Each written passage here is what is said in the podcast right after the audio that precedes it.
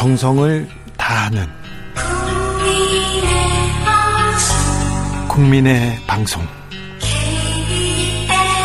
KBS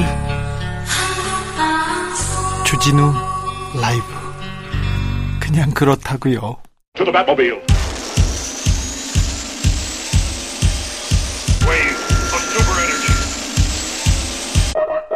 주 기자의 1분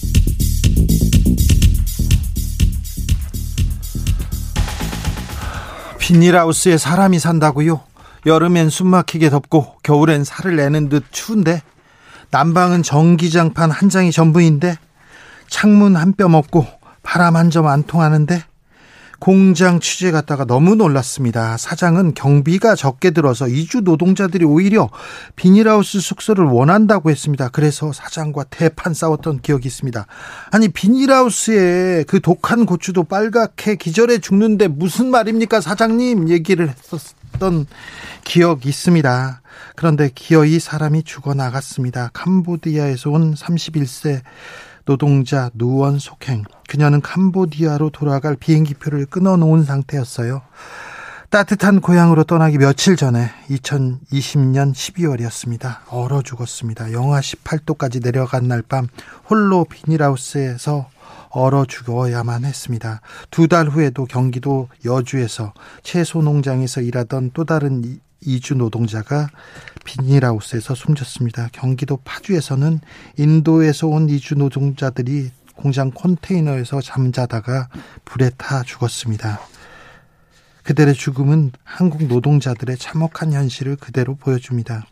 정부 조사에 따르면 농업, 어업 분야에 종사하는 이주 노동자들의 70%가 비닐하우스, 컨테이너, 조립식 가건물에 살고 있었습니다.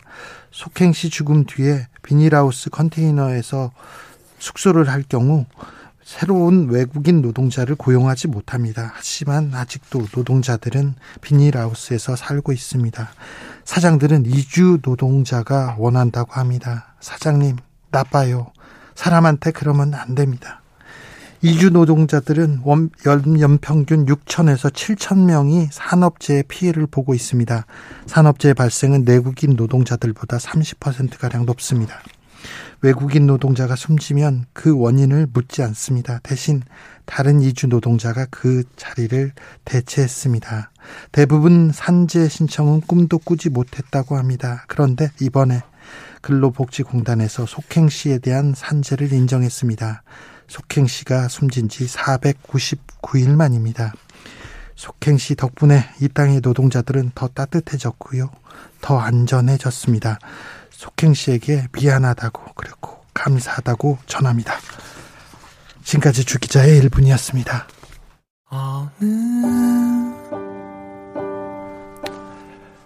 루시드 폴 사람이었네.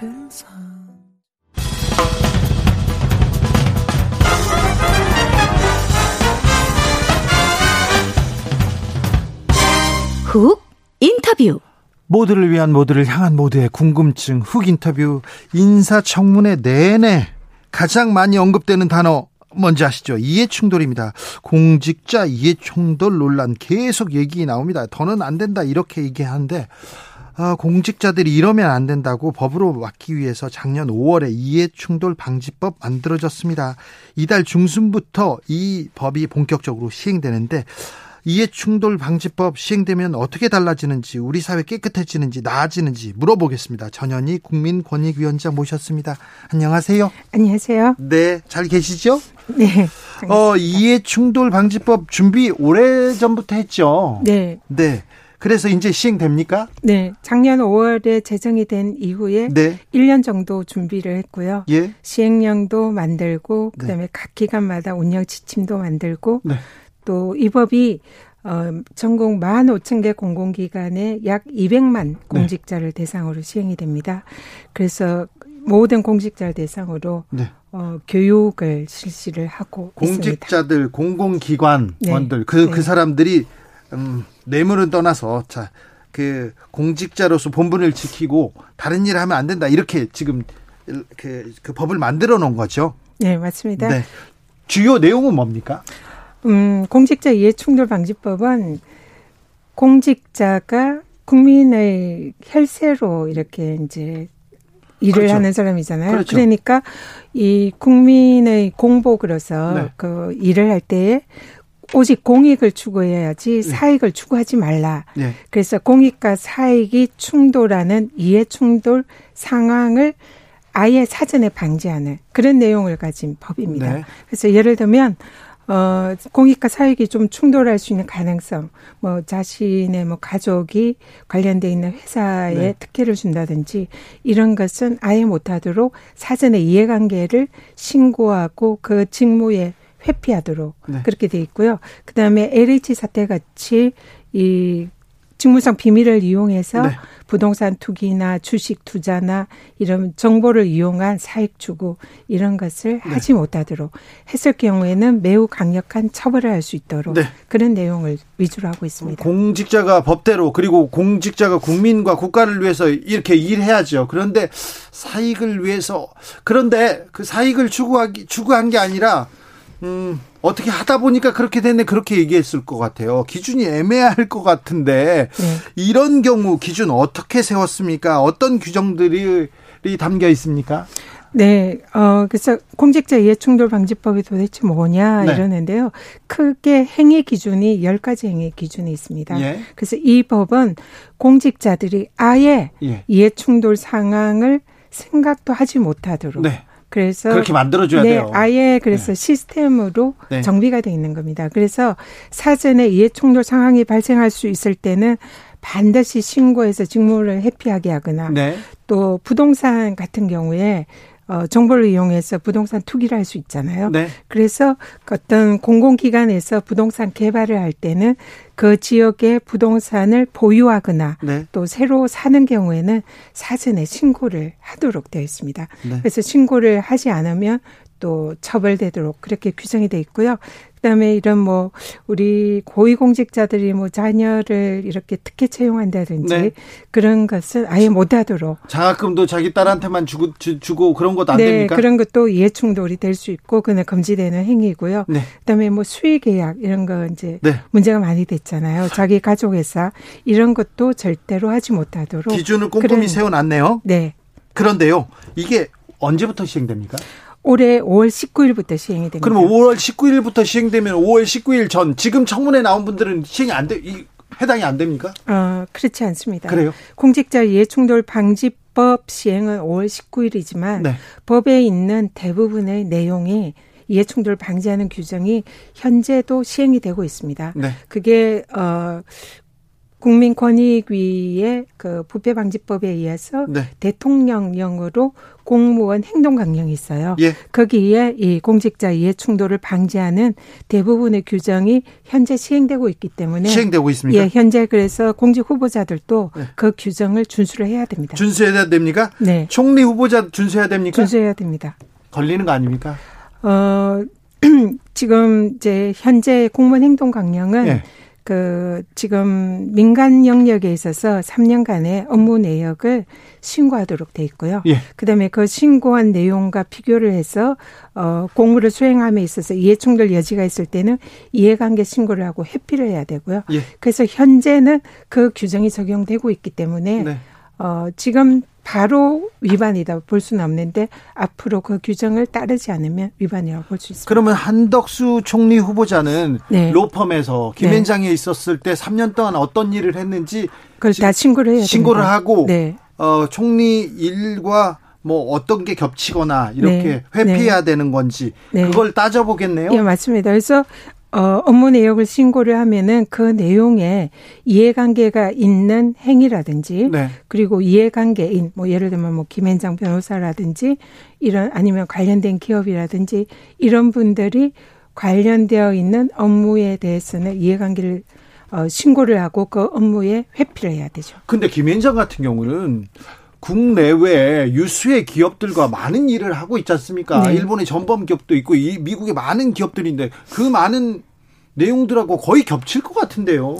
그래서 이해충돌 방지법은 사실상 이런 최고 고위직으로 갈수록 가장 이해충돌 소지가 많습니다. 왜냐하면 그렇죠. 업무 범위가 그죠. 모든 업무 범위거든요. 예. 그리고 또 이런 이제 인맥이라든지 또 이해관계도 많기 때문에 네.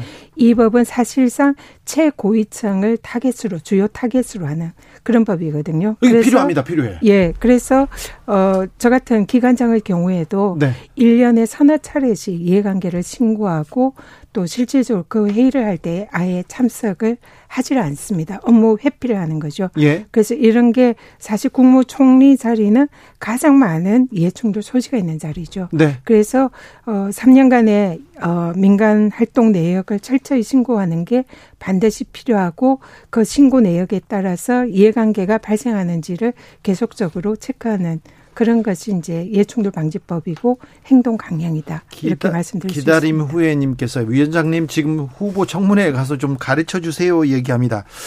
어, 국회의원을 하셨고요. 또 많은 자격증도 있고요. 그리고 사회적으로 또 어떻게 어, 뭐 명성도 있으시고요. 어, 지금 위원장님이 국회의원 안 하실 때 혹시 어떤 기업의 사회이사라든지 고문하신 적 있습니까? 네, 어, 저는, 어, 18대 국회의원을 하고 19대는 이제, 어, 민간인으로 있었습니다. 네. 근데 그때 당시에 계속 공직을 앞으로도 할 가능성이 있기 때문에 저 같은 경우는 일체 그런 뭐안 하셨구나. 네, 사회이사나 고문 이런 것은 하지 않았습니다. 알겠습니다. 개인적으로는 공직과 또 이런 금전 금품, 재산상 이 이거는 가져갈 수 없다고 생각하고요. 네. 공직을 하고 싶은 생각이 있다면은 사실상 뭐 돈을 벌어야 된다든지 이런 생각은 사실 갖지 않는 게 바람직하다 생각합니다. 네, 돈도 갖고 자리도 갖고 싶어 하는 사람들이 이번 지금 지금 청문회에서 많이 나오는데 아빠 찬스, 엄마 찬스 이런 거 이 부분도 이해 충돌에 그냥 걸리는 거 아닙니까? 어, 이 이해충돌 방지법은 자녀들의 특혜 채용 네. 이런 것은 금지되어 있고요. 예. 또 수의 계약이라든지 가족 간의 그런 것도 금지되어 있고 또 이해관계자 가족들 특히 고위공직자의 가족들이 어떤 이 그 업무와 관련해서 네. 이런 특혜라든지 이런 사익을 추구할 수 있는 것은 철저히 사전에 차단하는 그런 내용입니다. 조카를 면접 봐가지고 합격시켜줬다. 이것도 이해충돌 걸릴 거 아닙니까? 그건 안 되죠. 안 되죠. 네, 그게 자체가 신고하고 그, 그 직무에 회피하도록 그런 게 규정이 되어 있습니다. 아, 그런 의무가 있습니까? 네, 원래? 그렇습니다. 네. 그런 의무가 있답니다. 근데 아우 기억이 안 나. 조카인데 내가 얼굴 못, 못 알아봤어. 이렇게 얘기하면 괜찮습니까? 음, 이 법의 특징은 어 제가 이제 강의를 많이 다니는데요. 네. 공무원들 교육을 이 법을 모르고 아, 나 그런 법이 있는 줄 몰랐어. 예. 나는 어 그렇게 해야 되는 줄 몰랐어.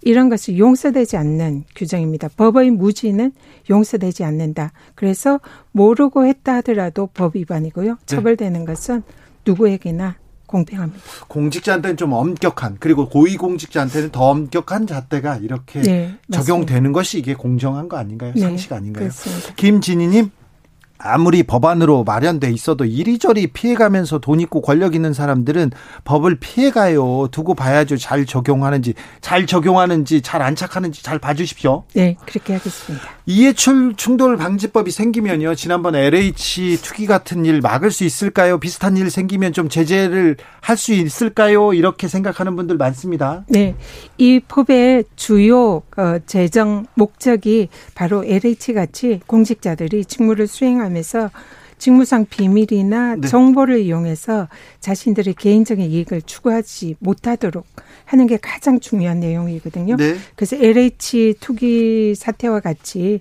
공직자가 정보를 이용해서 부동산 투기를 한다든지 또 뭐 주식 투자 뭐 이런 네. 것도 할수 있잖아요. 예. 그런 경우에는 어 차익을 추구했을 때는 7년 이하의 징역 그리고 또 그 얻은 재산상 이익을 모두 몰수 환수 조치하도록 매우 강력하게 규정이 되어 있습니다. 좀 강력하네요. 네. 네. 엄격하게 좀 그리고 제3자가 공직자에게 정보를 얻어서 그런 재산상 이익을 추구를 하더라도 뭐 가족이라든지 네. 지인이라든지 그런 경우에도 5년 이하 징역 모든 재산상 이익을 몰수하도록 아주 강력하게 규정되어 있습니다. 네, 공직자들은 좀 어떻게 보면 심판의 역할도 하기 때문에 그런 데에서 또, 또 공정하다는 모습을 보여주는 거, 비춰주는 건좀 바람직한 것 같습니다. 음, 자, 공직자 이해 충돌 방지법이 성공적으로 정착하기 위해서는 어떻게 해야 됩니까? 처음에 이제 뭐 시행착오도 많을 것 같아요. 네. 초기에는 이제 권익위에서 아마 이 법 해석과 관련해서 전국에 15,000여 개 공공기관 또 공직자들의 유권 해석 수요가 폭주할 걸로 예상, 네. 예상이 됩니다. 그래서 그런 유권 해석 수요나 또 각 기관의 뭐 이해충돌 담당관 지정이라든지 신고 시스템을 갖추는 게 이제 굉장히 필요하고요. 저는 또 초기에 권익위가 이 법이 일선 기간에 잘 시행이 되는지 저희들이 현장 점검이라든지 또 전수조사 실태 점검을 할 예정입니다. 네. 그리고 무엇보다도 이 법이 실제로 공직 사회에 뿌리 내리도록 하는 매우 중요한 것은 저는 국민들의 관심이다 생각합니다. 예, 예. 이 법은 국민들이 이런 공직자 이해충돌 방지법을 위반한 그런 상황을 알았을 때 그리고 공직자 내부에서도 그런 사실을 알았을 때에 반드시 신고를 해 주셔야 됩니다. 네. 그리고 신고자들은 권익위에서 철저히 신분을 보호를 해 드리거든요. 네. 그래서 국민들이 공직자 이런 어, 법 위반을 혹시나 알게 됐을 때는 철저히 신고하시는 그런 신고 정신이 매우 중요하다 네. 이렇게 말씀드리겠습니다. 고위 공직자 가운데서 일본을 위해서 이렇게 막 너무 노력하는 그런 분들이 있을까봐 이거 이건 이해 충돌로 죄송합니다. 네. 윤석열 정부 들어가지고 지금 장관 후보자들 이해충돌 관련되는 사람이 너무 많은 것 같은데 어, 윤석열 정부 출범과 맞물려서 좀 시행 잘 시행될까 이거 걱정도 됩니다. 사실은. 네, 이 법이 어, 지금 새로운 정부의 이제 장차관 교체기, 네. 그리고 6일 지방선거에 지방 의원들, 지방자치단체장들이 다 교체하는 그 시기와 맞물려서 시행이 되거든요. 네. 근데 이 법은 대부분 그런 분들을 대상으로 합니다. 네. 그렇기 때문에 새로운 정부의 뭐 장차관들, 고위공직자들, 그리고 지방의회 의원들, 그 다음에 어, 뭐 시장 군수 지방자치단체장들은 반드시 이 법 법을 지켜야 되고 네. 그래서 이해 충돌이나 사익 추구는 절대로 할 수 없도록 되어 있고요. 예. 그래서 그동안 이제 어 사실 이런 경우에 적발이 되더라도 네. 그 행동 강령이 좀 징계나 이런 것만 규정이 돼 있고 형사처벌이 없어서 좀 실효성이 없다라는 지적이 있었습니다. 그렇죠. 근데 이번에는 어 형사처벌 규정이 모든 항목마다 다 규정이 되어 있기 때문에 어 실제로 적발이 되면은 매우 어, 또 위험한 상황에 처할 수 있기 때문에 네. 공직자들 반드시 이 법을 숙지를 하시고 꼭 지켜주시기를 당부드립니다. 예전처럼 어, 금땡이나 뭐 뇌물 받고 이렇게 일을 봐주고 그렇지 않고 요즘은 수법이 다양해졌기 때문에 이런 법 그 꼼꼼하게 만들 필요가 있었는데 아, 꼭 필요한 것 같습니다. 그런 의견 계속 나옵니다. 2418님. 이야기 듣고 보니까 가슴이 뻥 뚫어집니다. 꼭 실천해 주세요. 이런 얘기합니다. 네. LH 투기 사건 보면 힘 빠졌는데요. 더 힘들어졌거든요. 이하준 님도 이 법 잘 좀 지켜달라고 얘기합니다. 이 법이 그대로 시행이 되고 공직자들이 지키면은 네. 다시는 LH 사태 같은 그런 공직자들 투기나 뭐 이런 행위는 발을 붙일 수 없을 거다 생각합니다. 네, 네. 발을 붙이지 못하게 해야 되는데 권익위가 네. 그런 일이 없도록 정말 최선을 다해서 네. 어, 어, 고위공직자일수록 더 엄격한 잣대로 네.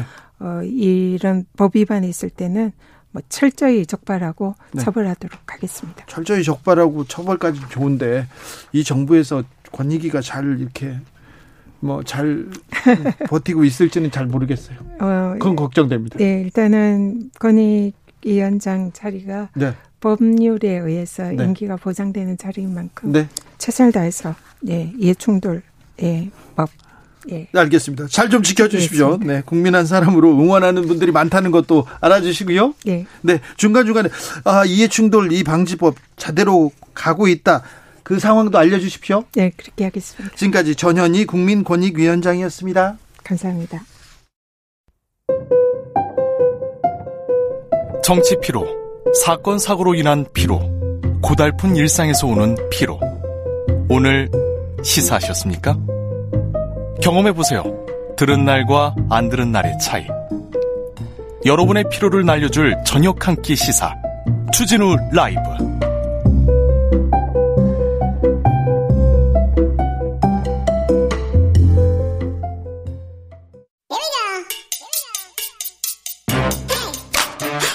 뉴스를 향한 진지한 고민 기자들의 수다. 라이브 기자실을 찾은 오늘의 기자는 은지옥이요. 시사인 김은지입니다 오늘도 김문지 기자와 함께 청문회 좀 더좀 좀 들여다 보겠습니다. 오늘은 어디 청문회장으로 갑니까? 네, 보건복지 가장 뜨거웠습니다. 아유, 정호영 후보자 뜨겁죠? 네, 그렇습니다. 지명과 함께 사실 가장 많은 주목을 받았던 후보인데요. 그렇죠. 의혹이 너무 많아가지고요. 너무 백화점이에요. 네, 어제, 오늘 청문회인데 어제까지도 새로운 뉴스들이 계속 나왔었거든요. 네, 네. 어떤 어떤 또 뭐 어, 네, 뭐 얘기가 뭐, 나왔죠? 네, 다 아시다시피 아빠 찬스 이야기들이 가장 핵심 쟁점인데요. 네. 2017년에 딸 그리고 2018년에 아들이 각각 경북대 의대를 편입하는 과정에서 혜택이 없었는지 문제가 없었는지 이런 이야기들이 계속 나오고 있는데 이거 이해충돌 방지법에 다 걸린답니다. 아까 권익위원장께서 자식이 이렇게 학교에 오고 그러면 이게 또 다 회피해야 된답니다. 아니 네, 실제로 경북대 내부에 그런 강령이 있다라고 합니다. 네. 그런데 이것을 신고하지 않았다라고 하는 것이 또 추가로 드러난 사실인데 네. 경북대 교직원 행동 강령에 따르면 교직원의 사촌 이내 친족이 직무 관련자인 인 경우나 학견, 지연, 종교 이유로 공정한 직무 수행이 어렵다고 판단되는 경우에는 소속 기관 장에게 해당 사실을 서면으로 신고하게 되어 있다라고 합니다. 신고 안 했죠? 네, 두 번 다 하지 않았다라고 하는데요. 조카 얘기도 또 나왔잖아요. 네, 그렇습니다. 그 관련된 내용들도 있는데 그 또 수업도 이제 정 후보자가 2019년에 본인이 담당했던 혼자만 한 건 아니고 팀 티칭이었던 것으로 보이긴 하는데 이 수업에 딸이 또 수강했는데 이것도 신고하지 않았다라고 해요. 아, 딸이 가족이 수업을 들으면 신고해야 됩니까? 아무래도 이제 그런 이유들이 있으니까요. 네. 신고하고 또 성적 산출 근거도 제출해야 되는데 네. 이런 관련 지침을 어기, 어겨서 이해충돌 지적을 받고 있다라고 합니다. 이해충돌이 한두 개가 아니군요. 네, 물론 본인은 이제 관련된 직무를 수행하지 않았다 이렇게 반박을 하고 있다라고 하는데 심지어 오늘 청문회장에서는 국민의힘 쪽에서도 비판의 목소리가 나왔거든요. 아까 정미경 저 국민의힘 최고위원도 이거 그만둬야죠. 이제 정리해야죠. 얘기하시더라고요. 네, 이제 그럼에도 불구하고 당사자는 사퇴하지 않겠다라는 입장을 계속 고수하고 있습니다. 자신이 도덕적, 윤리적으로 문제될 것이 없다고 생각해서다. 이렇게 밝혔다라고 하는데. 네. 네, 그리고 또 하나 이제 그 윤석열 당선인과는 40년직이다. 이렇게 처음에 소개가 된 바가 있잖아요. 예, 본인이 글로 그렇게 쓴 거 아닙니까? 어, 그 지역지에 그렇게 이제 기사가 났었는데요. 네. 이제 관련해서는 뒤늦게 대구의 윤 당선인이 발령받고 1년에 두어 번 만났다. 40년직이 아니다. 이렇게 밝혔다고 합니다. 알겠습니다. 청문회에서 또렷하게 밝혀진 건 아니고요. 40년 지기가 아니라는 내용만 지금 나왔네요. 음, 정호영 후보자는 어떻게 될지 지켜보시죠. 네, 지켜보시죠. 다음 뉴스로 가볼까요? 네, 공수처가 유우성 씨 관련 검사들에 대한 수사에 착수했다라고 합니다. 수사 착수했습니까? 네, 우선 자동 입건이 된 상황이어가지고요. 얼마나 수사 의지가 있는지는 계속 여론이 좀 지켜봐야 되는 부분이 있는 것 같습니다. 누구 누구죠? 네, 그러니까 이두봉 인천지검장, 안동환 서울동부지검 형사 1부장, 신유철 전 서울 서부지검장, 김순환 전 검찰총장을 유우성 씨가 보복기소 사건으로 고소를 했거든요. 이에 대해서 이제 공수처가 자동으로 사건이 입건돼서 수사를 하겠다라고 하는 건데요. 이두봉 인천지검장은 윤석열 당선인의 굉장히 핵심 실세라고 알려진 사람이고 김수남 전 총장은 동기던가요? 친구로 알려진 사람인데 이게 수사가 잘 되겠습니까? 네, 그러다 보니까 더욱더 여론의 감시가 중요한 지점들이 있습니다. 왜냐하면 이 사건은 검사들이 기소권을 활용해서 보복 기소했다라고 하는 것이 사법 역사상 처음으로 인정된 사건이거든요. 검찰이 수사권을 가가지고 보복하면 그게 깡패지 검사입니까? 얘기했던 사람 기억나네요. 윤석열 당선인이 과거에 한 말인데요. 그렇죠. 이거 깡패짓 했네요.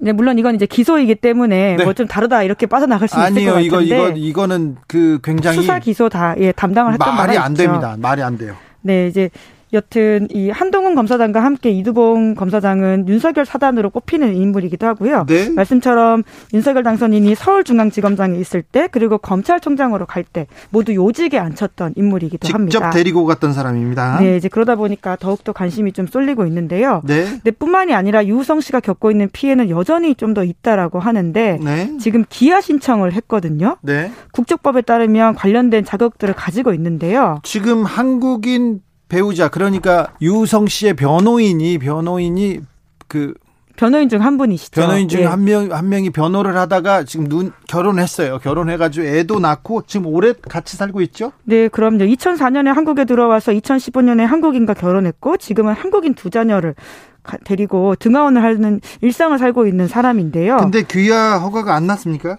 네, 그 이유가 아까 말씀드린 보복 기소 사건에서 벌금형 하나가 나온 게 있거든요. 네. 그것을 이유로 들어서 법무부에서 불허했다라고 하는데 지금 재심 좀 다시 한번 판단해 달라고 행정 심판 청구한 바가 있는데 실제로 법무부 가 이렇게 예외를 인정하는 경우들이 있다라고 해요. 한국 사회 기여 정도, 인도적 사정, 국익 등을 고려해서 품행이 단정한 것으로 인정하면 국적법에 따라서 가능하다라고 하거든요.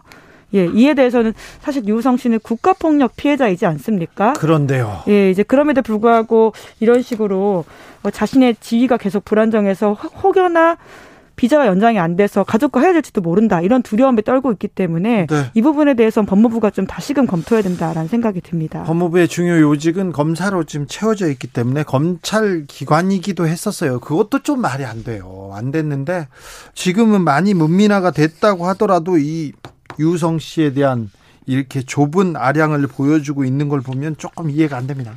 네, 계속해서 좀 주목하도록 하도록 하겠습니다. 느티나무 공수처 이번엔 좀 제대로 합시다 얘기하는데 지금 공수처 앞에 어, 유성 씨 사건도 있고요. 그 다음에 고발사주 기소를 하느냐 마느냐 지금 결정을 눈앞에 내일, 두고 예, 있는데 그렇죠. 네. 제대로 하는 거 보시죠, 진짜. 보시죠. 존재 가치를 증명해 주십시오. 다음 뉴스는요? 네, 중국의 제로 코로나 정책이 위기를 맞았다라고 합니다. 이건 안 되는 것 같아요. 조이고 막는다고 해서 되는 건 아닌 것 같아요. 상하이 봉쇄가 지금 얼마나 됐죠? 한 달 넘게 지속되고 있는데요. 네. 그러니까 지금 이게 말씀처럼 코로나19는 오미크론은 특히나 워낙 전파력이 강해서 지속 가능하게 봉쇄한다고 막아지는 게 아니다라는 걸 우리가 몸으로 깨달았잖아요. 아, 이건 봉쇄로 안 된다는 걸 전 세계에서 지금 봤지 않습니까? 예, 모두가 겪고 있는데요. 다른 나라는 코로나에서 조금씩 벗어날 수도 있는데 지금 중국 때문에 다시 또 유행이 오면 어쩌나 걱정하는 전문가들 많습니다. 네, 제로 코로나 정책이 지속까지 가능하지 않다라는 걸 중국 정부가 빨리 깨달아야 되는데 네. 상하이에 앞서서는 선전도 록다운을 그러니까 봉쇄한 바가 있습니다. 일단 환자가 나오면 그냥 봉쇄해요. 다리를 네. 끊는 데입니다. 다리를 그냥 그 못 가게 통행 통행을 못하게 그냥 막는 데입니다. 네, 그래서 거의 유령 도시처럼 되어버린 세상에 이런 일급 뉴스들이 계속 전 세계에 나오고 있는데요. 네. 이러한 정책 때문에 이제 세계 경제의 먹구름까지 들이우고 있는 상황이다라는 지적도 나오고 있습니다. 네. IMF의 세계 전망에 따르면 2022년 세계 경제 성장률 1월에서는 4% 4% 4.4% 예측했는데요. 그게 3.6으로 바뀌었습니다. 떨어졌는데 우크라이나 전쟁 그리고 중국의 제로 코로나 정책이 주요 요인으로 꼽히고 있습니다. 중국은 또 안 되는 일을 왜 이렇게 붙잡고 있을까요? 지금 당장 이야기 나오는 것은 오는 10월에 20차 당대회에서 시진핑 주석의 3년임이 있거든요. 예. 중국이 앞서서 제로 코로나 정책으로 자기들이 코로나19 잘 막아왔다라는 것을 대내 선전으로 엄청 해왔기 때문에 이 기조를 수정하는 게 어려운 것으로 보인다라는 이야기가 있는데요. 네. 하지만 이런 것들 때문에 실제적으로 고통받는 중국 시민들 그리고 세계 경제 위기 같은 것들이 있기 때문에 좀 이런 기조를 수정하라라는 비판 비판들이 많이 나오고 있습니다. 고통받고 있는 중국 인민들을 위해서라도 조금 이 정책은 좀 수정되어야 마땅한데 아이고 중국 공산당이 안 하려고 하는 것 같아요. 아이고 참. 아, 네. 좀 근데 중국이 잘해줘야 되는데 우리는 가장 가까운 이웃인데다가 경제적으로 굉장히 밀접한 관계를 맺고 있기 때문에 중국이 잘해줘야 되는데 중국이 네 지금 당장 타격받고 있다라고 하는데요. GM 공장 같은 경우에도 지금 시간 단축했다라고 하고 아모레 퍼시픽 공장도 지금 정상 가동에 어려움을 겪고 있다라고 합니다. 아이고, 중국 한숨이 납니다. 기자들의 수다 시사인 김은지 기자 함께했습니다. 감사합니다. 네 감사합니다. 교통정보센터 다녀올까요, 임초희 씨.